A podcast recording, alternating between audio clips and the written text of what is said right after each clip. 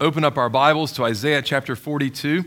Uh, we are beginning a new series on what are called the servant songs of Isaiah. Uh, I'll be honest, it's a bit daunting to preach uh, through these texts, in part because the Old Testament prophets can be difficult to understand, uh, and because prophecies about Jesus in particular uh, are full, they're dense, they're rich, they're sometimes surprisingly complex.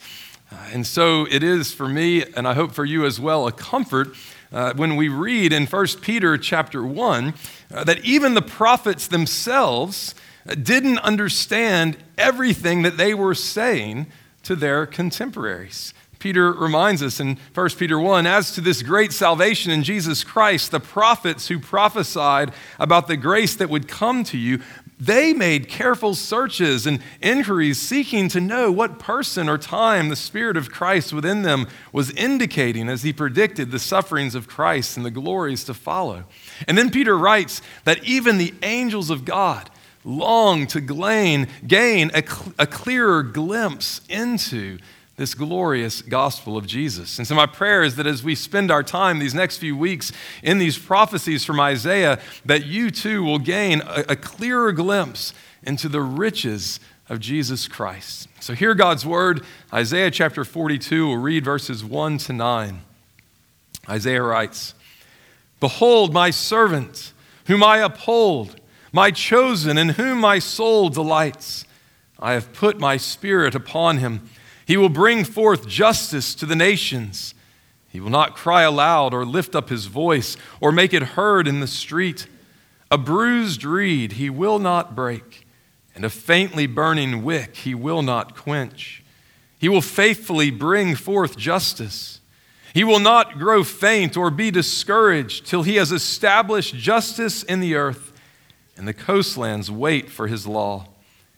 Thus says God, the Lord Yahweh who created the heavens and stretched them out, who spread out the earth and what comes from it, who gives breath to the people on it and spirit to those who walk in it. I am the Lord. I have called you in righteousness. I will take you by the hand and keep you. I will give you as a covenant for the people, a light for the nations, to open the eyes that are blind, to bring out the prisoners from the dungeon, from the prison, those who sit in darkness I am the Lord, that is my name. My glory I give to no other, nor my praise to carved idols. Behold, the former things have come to pass, and new things I now declare.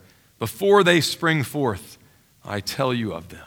Amen. The grass withers, the flower fades, but the word of our God stands forever. Let's pray and ask Him to help us as we study His word. Well, Father, we thank you that 700 years before the coming of Jesus Christ. You predicted his coming. You told your people what was to come. You are the only God, the sovereign King, the ruler of the ends of the earth. Lord, we ask that you would come now and draw near to us by your Holy Spirit so that we might understand and that we might see, that we might behold your servant, our Savior, Jesus Christ, in whose name we pray. Amen. In Acts chapter 8, there is this amazing story of Philip the evangelist and an Ethiopian government official.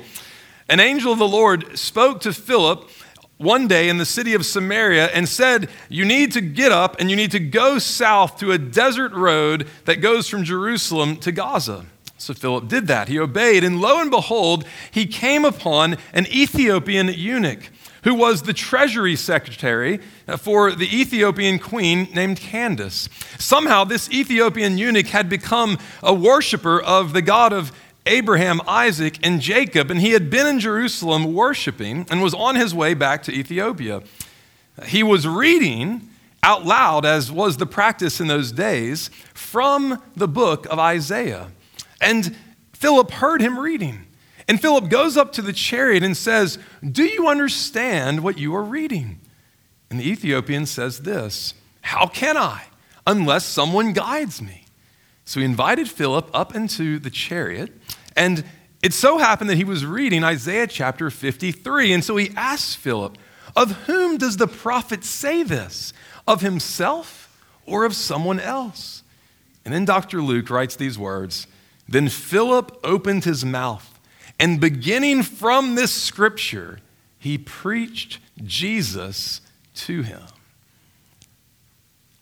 In Isaiah chapter 53, as well as Isaiah 42 that we have just read this morning, and Isaiah 49, verses 1 through 7, and Isaiah 50, verses 4 through 11, we have what have come to be called the servant songs. Not because they were sung, but because they are poetic descriptions of an individual identified as the Lord's servant who will carry out God's purposes for his covenant people, and not just for the covenant people of Israel, but for the nations.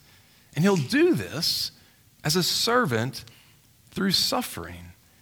Now, there's much debate among biblical scholars over how to understand the identity of this servant in Isaiah. Uh, but Acts 8, that I've just told you about, is one of the New Testament passages that has led the church to confess that these texts in Isaiah ultimately speak about our Lord and Savior, Jesus Christ. And so we're not surprised when we hear Peter and the early church in Acts 3 and 4 speak of Jesus as God's holy servant. Or of Paul in Philippians 2 when he writes that in the incarnation, Jesus took the form of a servant.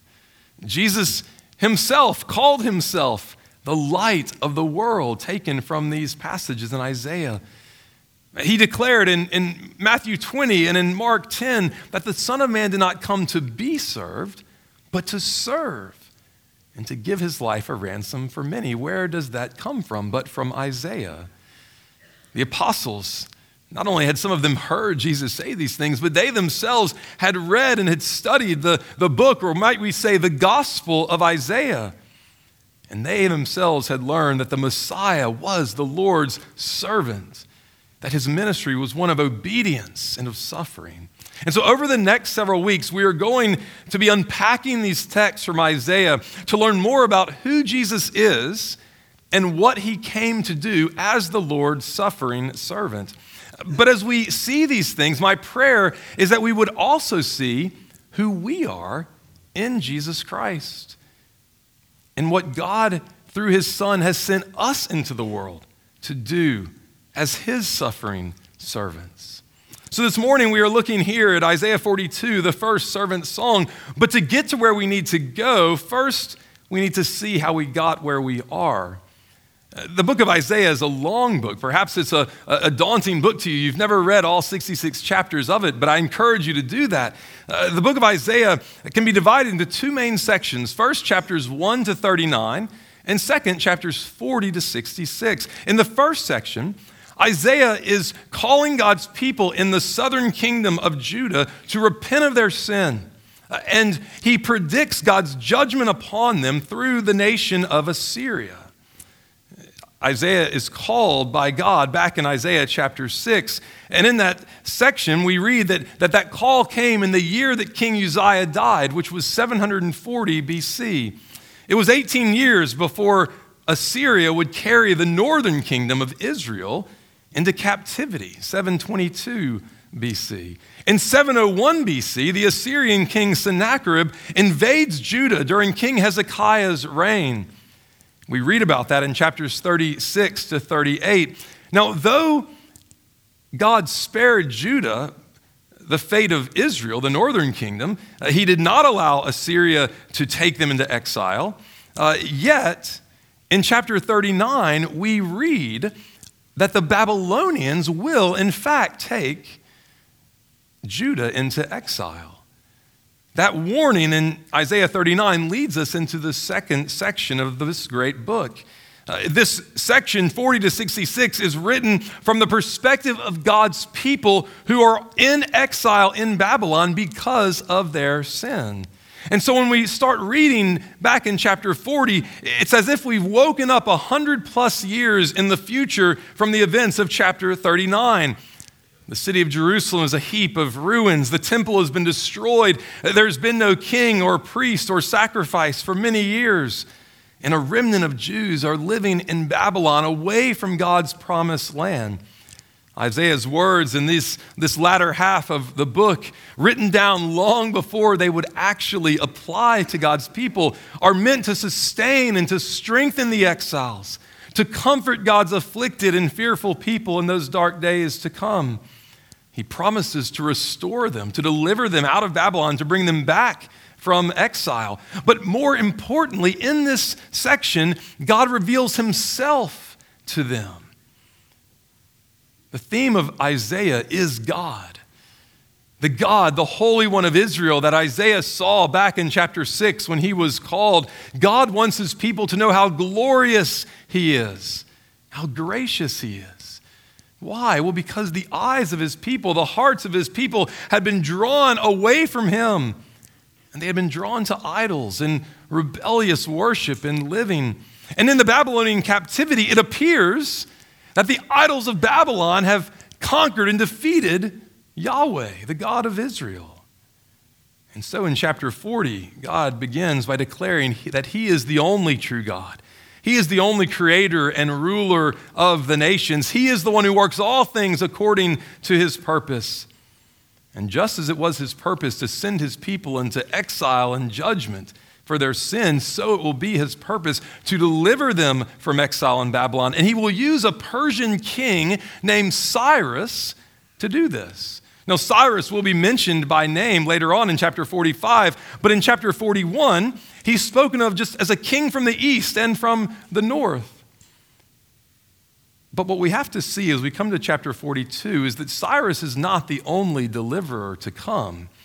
For Judah's problem was not merely that they were in exile.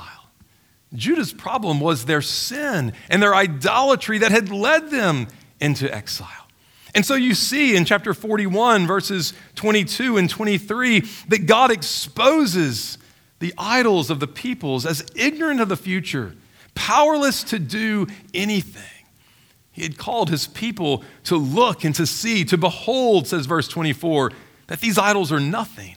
Their work is less than nothing. Those who choose you, idols, are an abomination. He had called his people in verse 29 to, to see that, that the, the, those who trust in idols were as false as their gods, a delusion, he says. Their works are nothing, their metal images are empty wind. But now, we come to chapter 42, verse 1, and we are introduced to another Savior, to the servant, who will be a completely different type of deliverer from exile than Cyrus was. This servant is God's answer to the plight of a world ensnared in idolatry, a world without the revelation of God's word of grace. And God wants Israel, and God wants you this day to see this servant, to look at him, to behold him, to turn away from your idols and to see that he is your only hope. Behold my servant, says God. Here he is. Take a look, take a long look, take a good look at who my servant is. And so this morning, I want us to do that. And I want us to, to look at him by asking the question why should we behold God's servant? And God gives us three answers in this text. First, because he is God's delight. Second, because his mission is glorious.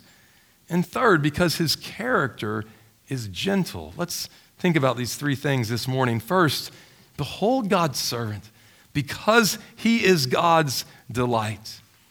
God begins by telling us about his relationship with his servant. The servant is God's chosen one in whom his soul delights. You see, it's not merely that God has selected this servant to accomplish a task. No, this servant is God's chosen one his beloved. He loves his servant with all his heart. He has set his affection upon him. Now, think about all the, the people that you have employed over the years to serve you. Maybe repairmen, electricians, plumbers, painters, handymen, auto mechanics, right, yardmen, all the folks who have served you in some sort of way. Now, you probably didn't choose to hire these folks because you liked them or because you loved them, or because you were friends with them, or because you had an affection for them. Right? Maybe you just heard good things about them from a friend or on next door. You have no relationship with these people. But God has called a servant in whom he delights. From the depths of who God is, his affection is upon him, and he has put his spirit upon him to equip him for the task before him. This servant is God's chosen, in whom his soul delights. Now, hopefully, when you hear that language, you say, wait a minute, I think I've heard that somewhere before. Where have we heard that language before? Well, of course, we've heard it at the baptism of Jesus, at the transfiguration of Jesus. In Luke 3 22, as John is baptizing his cousin Jesus, the Spirit of God descends upon Jesus. And a voice from heaven rings out, You are my beloved Son, with whom I am well pleased. We hear that same language later on the Mount of Transfiguration. God is essentially repeating to Jesus of Nazareth, his son, what he declared of the servant in Isaiah 42. In Luke 9 35, it's explicit This is my son, my chosen one. Listen to him. God the Father has chosen his beloved Son, his one and only Son, to accomplish this servant mission of rescuing those who are dead in sins and trespasses from their exile, not merely from the land of promise into Babylon, but from fellowship with God. They have been exiled into a far land. And Jesus of Nazareth is the beloved Son of God, the chosen servant come to save God's people.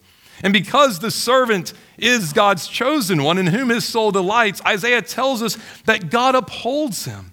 Look at verse 5 the God who created the heavens and stretched them out, who spread out the earth and what comes from it, who gives breath to the people on it and spirit to those who walk in it. The creator, the sustainer of the universe, this God holds his servant fast.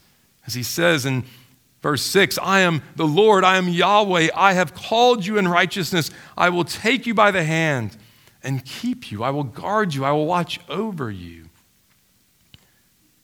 He holds him up, he holds him fast.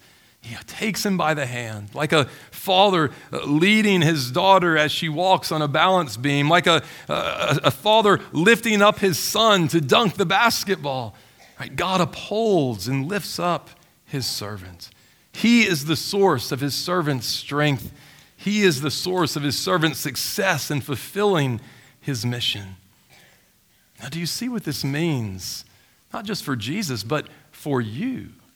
You see, if Jesus is God's chosen one, the one in whom his soul delights, the one who God sustains and supports with all of his mighty power, then what this means is that if you are trusting in Jesus Christ for your salvation, if you have been united to him by faith, if you are in him, you're a part of his body and he is your head then don't you see that what this means is that in Jesus, you too are chosen servants. You are beloved.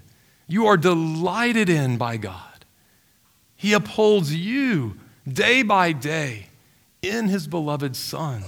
Flip back to Isaiah 41, verses 8 to 10, and, and notice how God uses the same language that he uses of the servant to speak of the servants of God, the Israelites. Verse 8 and 41, he says, But you, Israel, my servant, Jacob, whom I have chosen, the offspring of Abraham, my friend, you whom I took from the ends of the earth and called from its farthest corners, saying to you, You are my servant, I have chosen you, and not cast you off. Fear not, for I am with you. Be not dismayed, for I am your God. I will strengthen you, I will help you, I will uphold you with my righteous right hand. Notice Isaiah calls Israel God's servants. He uses the same language that he had used there in verse, chapter 42. How do we understand this dual usage? Well, in his commentary on Isaiah, Joseph Addison Alexander, the son of Archibald Alexander, one of the very first professors of, of Princeton Seminary in the early 1800s, uh, Joseph Alexander compares this dual usage to the way that the Bible speaks of Abraham's seed. Right? It can refer to an individual i.e., Jesus, or it can refer to this corporate group, the church of Jesus Christ. And so, here too, we are to understand Jesus as the servant in the truest and the highest sense. But he is the head of his body, the church. All those who trust in him, whether before he came or after he came, All of us are servants in Him. We are chosen by God, delighted in by God, beloved by God, upheld by God, strengthened for service by God. What God thinks of His servant's son, He thinks of you. And that to which God has called His son as a servant he has called you to as well, which brings us to the second point. We must behold God's servant because his mission is glorious. Now, what is a servant? When you hear that word, what do you think of? Well, a servant is someone who carries out a task for the one he serves. And God, through Isaiah, tells us here what the servant's mission was and is not just to deliver Israel from exile in Babylon but to deliver God's people in Israel and in the nations from ignorance and from sin. And we see that mission described in a couple ways here. First, notice the three references to justice in verses 1 and 3 and 4. The text says that the servant will bring forth justice to the nations. He will faithfully bring forth justice, says verse 3. He will establish, he will not grow faint or be discouraged till he has established justice in the earth. Now, when we hear the word justice, we likely think of a, a just and a fair society in which order and righteousness and the rule of law reign, and, and people are getting what is rightly owed to them. And yes, it's true, the servant will bring about a perfectly just society. But as Alec Motyer notes, a just society is derivative of the justice that is spoken of here. Notice in verse 4 the parallel between the servant establishing justice in the earth and the coastlands, that is, the nations waiting for, hoping in his law, his Torah. The word for justice is mishpat, the word for law is Torah. Uh, we see the same parallel in Isaiah 51, verse 4, when Isaiah writes, A law will go out from God, and I will set my justice, my mishpat, for a light to the people. Torah is God's word, his instruction. Mishpat is referring to the word of God as well, you see. His revealed truth. Uh, mishpat, and its sort of fundamental meaning, is a decision, a judgment of a king, of a judge. It's what has been authoritatively settled. We see it in Psalm 119, the book of Deuteronomy, elsewhere translated as the word judgment or uh, rule or decree. It is what has been settled and determined and passed down to the people of God for them to obey and to follow. That which God has judged to be right, which is a precept for us, his people. So when God says that his servant will bring forth and establish justice, He's essentially saying that his servant is uh, going to function as a prophet, a new and a greater Moses, declaring and, and setting in place the word of God among the nations. Not just among Israel, you see, but among the nations. The servant songs, as we will see each week, are missionary songs. They are speaking of the way that Jesus, as the servant, will bring the whole world under his authority so that the whole world might walk in obedience to his judgments and might walk in justice and righteousness all their days. We read the same thing in Isaiah chapter 2, verses 3 and 4, this glorious vision of the nations flowing to the house of God and saying, Come, let us go up to the mountain of God, the house of the God of Jacob. Why? That he may teach us his ways, that we may walk in his paths. And then Isaiah says, For out of Zion shall go forth the law, the Torah and the word of the Lord from Jerusalem, and he will judge the root from which we get mishpat. He will judge between the nations. He shall decide disputes for many peoples.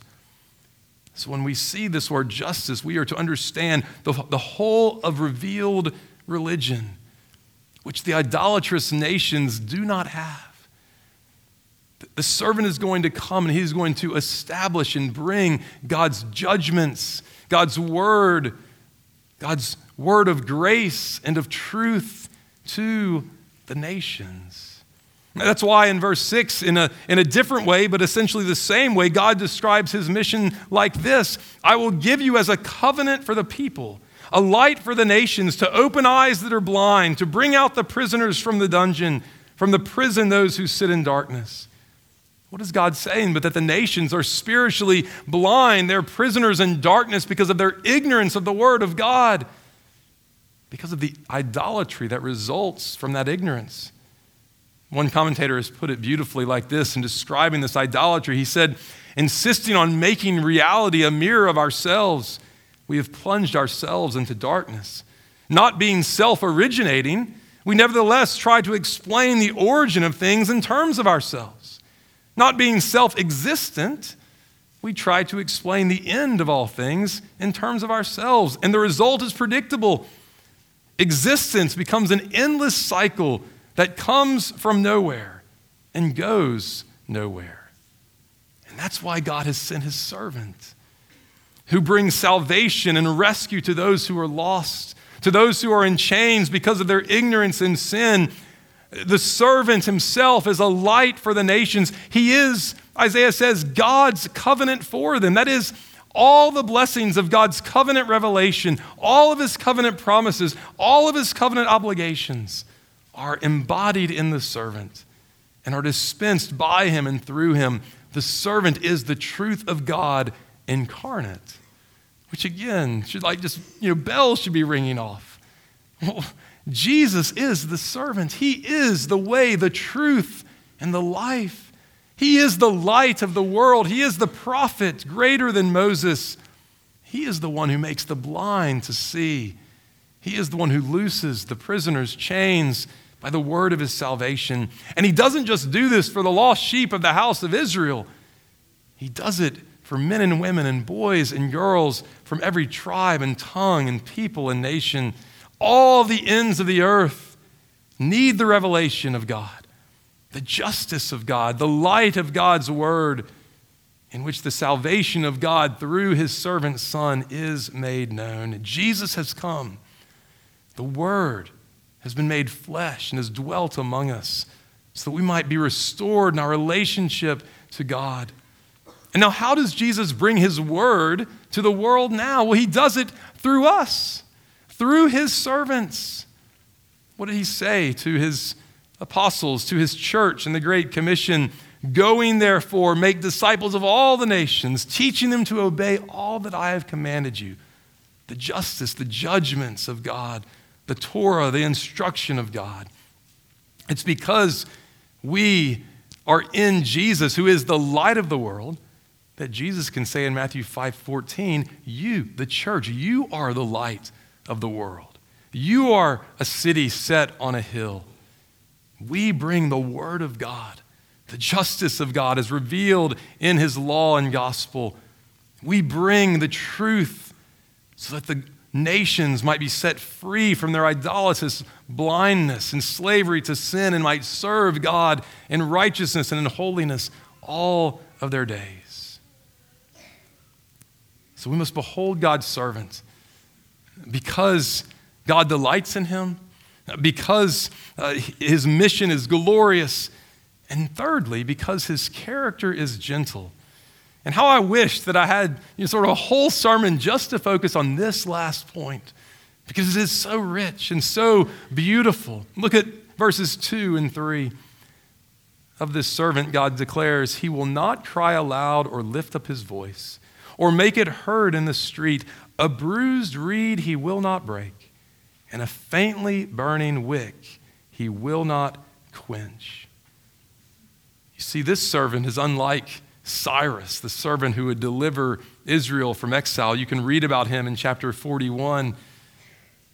This servant of God is not noisy, he's not ostentatious. He doesn't come in royal pomp or power or proclamation. Rather, he is unassuming.